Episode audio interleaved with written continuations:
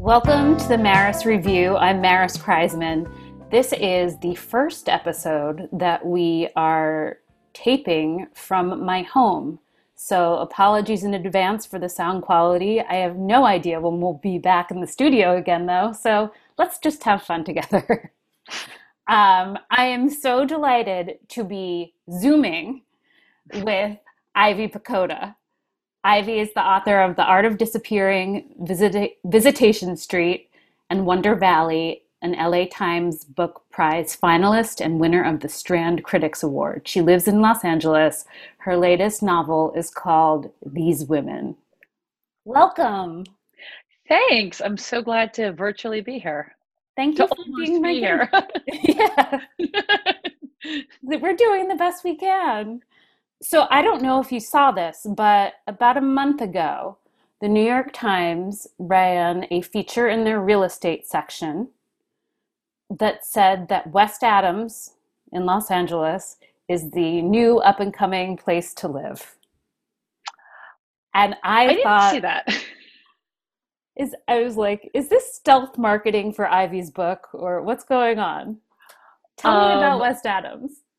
Well, I mean, I didn't see that, which is really funny. Um, I'll I'm sort to of, you.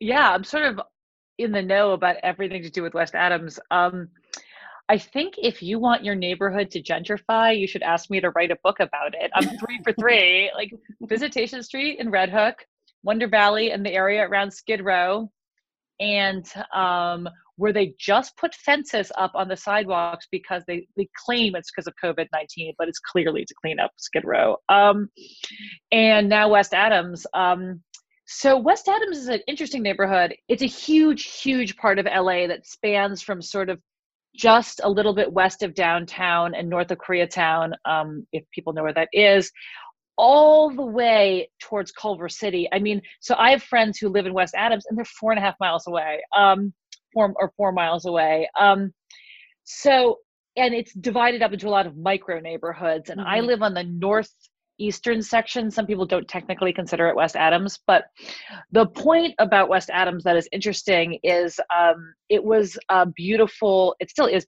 beautiful, um, kind of suburb of downtown uh, with these uh, pretty big mansions. Um, the Six Feet Under house is a walking distance from my house. The house where they filmed 20th Century Women, that big fancy mansion, Oh, yeah. is not yeah. in Santa Barbara or wherever it's supposed to be. It's a block away. Got Actually, it. it's in my. It's actually in my book. Um, they go to a party there. Um, Oh, and uh, yeah, it's that house. And um, also the first season of um, uh, American Horror Story, that big Victorian house. These are all West Adams houses. So you, just to get a sense of these big houses. But West Adams was the first neighborhood in Los Angeles that res- lifted restrictions on non-white home ownership, which inspired city planners when they were figuring out where to put the 10. They had a great place, which was right in the middle of this neighborhood where finally non-white people could own giant properties. And it sort of annexed it, sort of like Red Hook, like with Robert Moses and the Mhm. um, BQE it Mhm. cut it off from the rest of LA. Um, they put this giant gulf in the middle of the uh, neighborhood, and you know property values decreased. Um, my particular section of West Adams is pretty well known for some of its residents. Marvin Gaye lived and died here. Mm. Um, Ray, Ray Charles lived here. Um, you know, we have a cemetery uh, that's also in the book, uh, in These Women, where um, non-white, famous non-white Angelinos are buried because they weren't allowed to be buried in Hollywood forever. So it has that kind of interesting history. And of course, now with the way the world works, anything that was sort of falling on hard times is like a hot property. So it's coming back. Um, although lots of the long-term African American residents would claim it never went away. Um, um, there is still this sense of ghettoization south of 10. Like, um, I know people who live there, they can't get food delivery. They're like, no, well, th- nothing Oh. gets delivered over the 10. That's changing. Um, not that that's a giant crisis in this world. Um, Well, in, well, actually, now it sort of is. yeah. well, that's why it's changing. Yeah. so, uh, and you know, it's it's slowly getting encroached upon by these two neighborhoods on either side. Culver City, which is its own city in Los Angeles. Don't ask me to explain that to you. It just happens to be a little city with its own mayor. Um, that home prices there are getting expensive, and it's coming into West Adams and downtown is also a lot of people want to be adjacent to downtown and not live in apartments. So West Adams is getting you know, on the up and up, though. You know, by New York, Brooklyn standards, um, it has a ways to go. okay. Um, tell me about these women, which is told from the points of view of five different women, um, and how you came to this conceptual idea of how to tell a story about a serial killer from the points of view of not just his they're, they're not all his victims spoiler alert I mean, I think they sort of well, are. they sort of victims. are. Okay, yeah, point. yeah. So, um, they're not all. You know, he did not kill all of these women. He doesn't. I mean, yes. Yes. Um, but we can't exactly talk about who they are, which is a really tricky thing about this. Yeah, book. this like, is have, tough. I have to do this thing on Goodreads, which I generally don't do, which is read all the reviews because like one of the first ones gave it away, and uh, it was like, oh, I, this has happened to me a couple times. Um, so you know, people say don't read the reviews. I'm like, I'm damn well gonna read those reviews. and other people read like, those reviews. Yeah, it's worth knowing. Yeah, how, it's worth reading. Yeah. Yeah. I think it is sort of worth knowing what people respond to because, you know, as a writer, you're often writing books based on what critics say, but not based on, you don't base it on, but you think about that. But like, yeah. I'm kind of interested to know what like the average person who's picked my book up thinks about it. Like, I don't think that's such a bad thing to know about. Um, um, anyway, so it came about in like several different ways, and I always tell a different story about it. But um, the the the genesis of the project was when I was writing Wonder Valley. I wanted to get a little bit more uh, sense of how a certain type of African American person from Los Angeles talked. And um, I did work, I did and do work in Skid Row and, you know, have a lot of voices in my head from working there. But a lot of the people who um, live in Skid Row um, are not from Los Angeles. They've wound up um, downtown for through a big sort of chain of events. Um, mm-hmm. So I watched a documentary by the filmmaker Nick Broomfield who's this very sort of erudite and posh English filmmaker. And he'd made a documentary about a serial killer in Los Angeles um, called The Grim Sleeper. The guy's real name is Lonnie Franklin. And, you know, I knew about the case because it was um, developing when I first moved here. So it was in the news. And it, he, um, Lonnie Franklin had killed, or the man who turned out to be Lonnie Franklin had killed a bunch of women and then been dormant for 17 years or 15 years. I can't remember exactly. And then he'd come back and was killing again. Um, it's pretty clear that he actually did not go dormant, but he may have worked in a well, he did work in a waste disposal place, and maybe he. You know. Gosh. Yeah, yeah they okay. think they're not. It's not entirely true, they, but he was disposing the bodies differently. Um, so I watched this documentary, which was amazing. I recommend it to everybody, not entirely because of the subject matter, but because um, of the people. Uh, there's a woman in the documentary who becomes sort of Nick Broomfield's Dr. Watson. Um, her name is Pamela Brown, I think, and she just has the most. She's an ex prostitute who takes on this tour of LA. But okay, so in the course of the documentary, he is meeting these um, friends of Lonnie Franklin's, and um, they say that thing you always hear in serial killer um, stories, like, "Oh, Lonnie was like the coolest guy. Like he'd take me fishing and." He's just an everyday guy. I can't imagine that. Um, so they started saying that, and then one of them calls Nick Broomfield up and is like, well, um, he did have like all of these pictures of bound and tortured women in his car and you, you, know um yeah and you know there's all this weird shed in his house and we always heard screaming or i mean i can't remember the exact details and i just was watching this man's face as he was talking about it i thought he knew. He knew the entire time. He knew not even the, only the entire time that his friend was doing something. But the whole time, the first part of the documentary was being made. Yeah. And they also interviewed um, Lonnie Franklin's son's girlfriend who lived with them and had a similar story about like, well, he was kind of creepy and, you know, he'd watch us have sex and, you know, there was a stuff mm. in the house and his wife was sort of, you know, checked out and she knew something was up. Mm-hmm. Um, but, you know, she gave the same sort of line like, you know, I, he was always really nice to me. Um, and I just was struck by the amount of denial that must sort of um, yeah.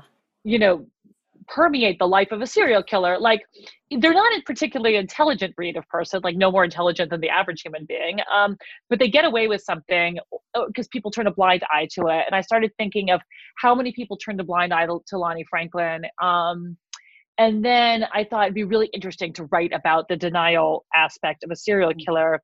And when i started sketching the book out in my head it seemed to me that it would be more in, i thought of what some of his family members might say. And also like the family members of the victims who no no one the reason he got away with it is no one paid attention to a lot of the victims because they're young African American women during initially during like the crack period in LA so they're disposable. So um what sort of denial you must go through as a parent to imagine that your daughter was killed in this way like so that's sort of where it came from um, a multi-perspective take on mm. levels of denial yeah um i i something that you remind us in the book, or you have people remind us, is that serial killers, for the most part, are not criminal masterminds. And um, a lot of our media now uh, tells a different story. Yeah, I mean the um the our like fiction media, you know, fiction media. Like, yeah, yeah. I feel like it's totally true and i i say this all the time it's not an original thought except that it's not said a lot um i think there's this obsession i don't know that um if you can't catch someone they have to be smarter than you or something mm-hmm. which is you know and i'm not you know i was really followed pretty closely um you know i'll be gone in the dark the michelle mcnamara book um about the golden state killer and he was just like some regular guy who was right. like not particularly interesting um and that was sort of glossed over when they found him. It was all about this like, great like you know geotag hunt and genetic test and all this stuff. Same, same way they got lonnie franklin actually um, and i thought well i mean it's not that interesting you know? The, the, interesting part is that you can't find him but when you find him it's always just like oh you know he's not all that exciting um but because there's this big chase we have to build it up so in our media like dexter and hannibal lecter they're yeah. all this like overblown like serial killer stuff um and i think it's kind of time to call that out a little bit you yeah. know um and if you read like um some of the some of the memoirs of people who've known serial killers or you know it just the the serial killer is the least interesting part of that story to me it's yeah. sort of the stuff around it yeah and so and so that would that seems like a, a great way to um, then uh, write a book knowing that yeah. the serial killer is kind of boring. It is boring. I mean and i think our fascination with it is really boring too. Um, you know they're just going to kill again. It's the same story over and over again and that's why you get movies that i like like seven where the movie's like completely over the top because at the end of the day no one wants to watch a movie about like the green river killer who killed somebody and then like moved around and killed somebody else and like it's not particularly interesting um you know like if you look at a movie like zodiac it's all about the people yeah. and the time period but he's like whatever you know it's not that so exciting yeah so and i think it's time to like let the victim story become the more important one which is sort of the mission here. And like the culture of fear that women must live under when they know there's a predator haunting the streets and like the lack of attention that's being paid to it. Yeah and, and you talk a lot about whose voices um, especially at the the time of in the mid 90s when um, the earlier part of the book took place whose voices are deemed worthy of being heard. It seems like we have long long long way to go in terms of yeah. allowing marginalized people to have their own narratives. Absolutely. Um, yeah i think you know um, it's so funny when you write a book you suddenly become aware of all the things that are like your book like you but like you just like when someone tells you a story about red cars suddenly you see all the red cars in your neighborhood or whatever um, and i've like i probably would have listened to the cosby podcast anyway um, chasing catch Chasing Cosby. It's great. It's an amazing story about reporting. I mean, the mm-hmm. Cosby, but like it's so the same story as what I'm trying to say is like there are so many um like um actresses, non-white actresses, actresses of color who aren't being listened to in that um and it's you know, it just seems to be this narrative that keeps on going um and whether i mean you would think that like someone like you would think that if someone was killing a bunch of people, it would be reason to listen, but it yeah. just doesn't seem good enough anymore. Um, and I just rewatched. I started watching on um, HBO the Atlanta child murders uh, story, and it's just the same story. We've been telling the story forever, and I'm not sure we're ever going to stop telling it. Yeah, and um, you talk. You know, you weave in the present day or not present day, 2014. Um, mm-hmm. The Black Lives Matter movement is building. Yeah. Um, and yet we still see from the police just utter disinterest in yeah in in yeah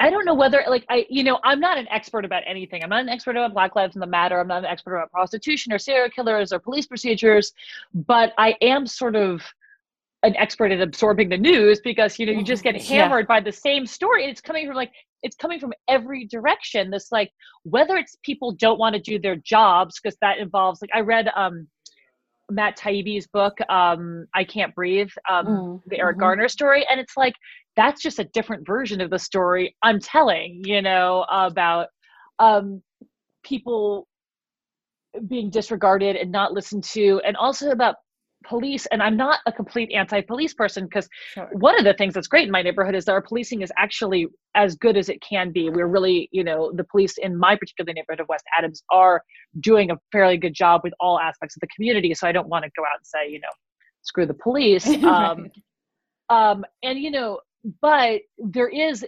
overall from you know from the matt taibbi book and my book and just reading you know in the news this la- the sense that people just don't want to do their jobs because it might just be easier to ignore things and that's another level of denial like the minute mm. you when the minute you say serial killer it's like the police now have this big effing mess on their hands yeah. you know like and i think that's another level of denial like we just look away like just like we're going through now like don't look at this pandemic like it's going to go away and like it's crazy i mean denial is you know it's like like its own its own disease its own pandemic absolutely and yeah and there's even um a vice cop uh, makes an appearance in your book and it's yeah the denial of the, that entire class of people who might have to deal with this officer yeah, exactly. And also, she's living in some insane denial about her past. Yes.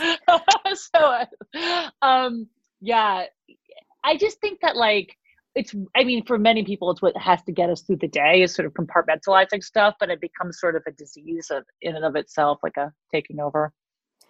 Um, ivy let's talk a little bit about um, the fact that your work is called a literary thriller. Sure.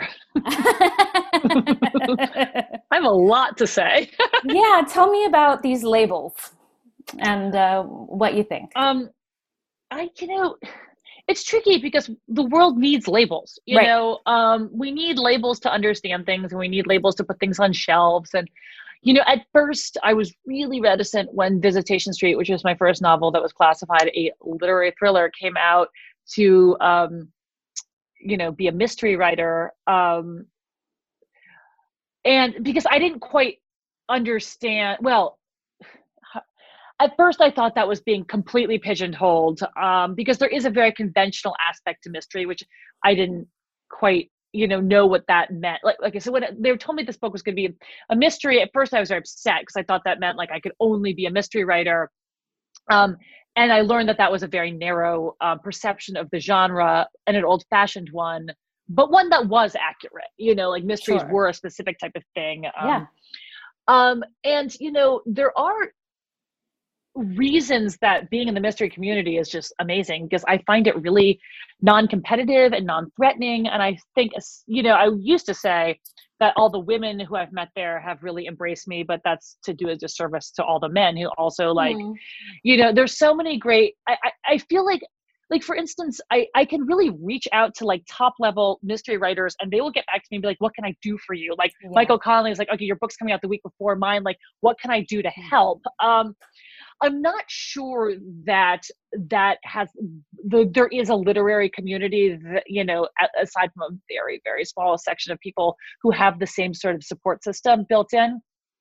Um, and I think a lot of people entrenched in the mystery community understand that my work is different, um, and they're respectful of that and embrace that. Um, and I do think you know it's tricky because I can't really write a mystery like per se, like a plotted out one. Right. Um, but it is it is a little frustrating in the other sense because um, not because I care that like people who like read the New Yorker are going to be like, oh, I'm not going to read that. It's like about a serial killer.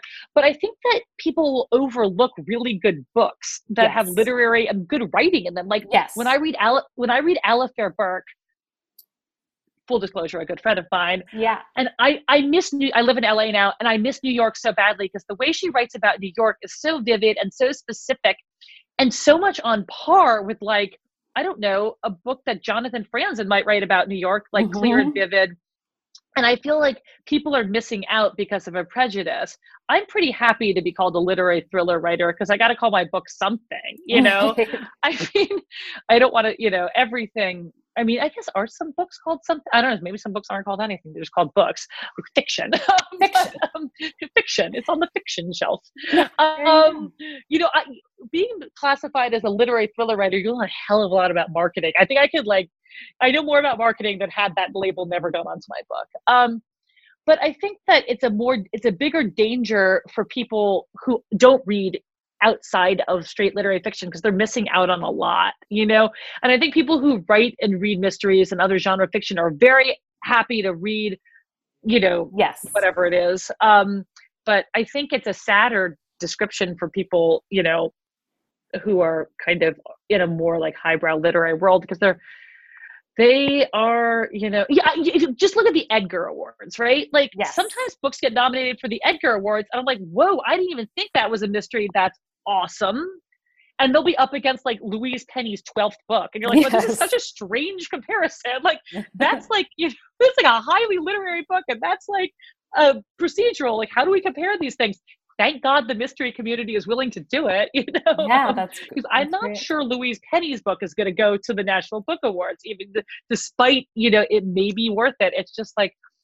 So you know, it kind of is frustrating because of what other people think. I don't really care. Um, and there's so many books that are, I guess Dan Chaon writes literary thrillers. Yes. Yeah. Yeah, you know, I mean, he's a great writer. I don't think, I don't know how they classify his books, but I would call it a literary thriller His last couple for sure. for sure. Um, well, they're all yeah. really babe Yeah. Yeah. Um and I I do I always come back to the crime community how just how it's really special it seems. Mhm. Yes, it really is special. And like, I don't think, you know what, if I had to choose like highbrow literary success or being a member of the crime community, I really think I would stick with the crime community. Like, um, it is just a really special place that I didn't even know existed. And um, I'm so grateful for. Like, writing is really lonely.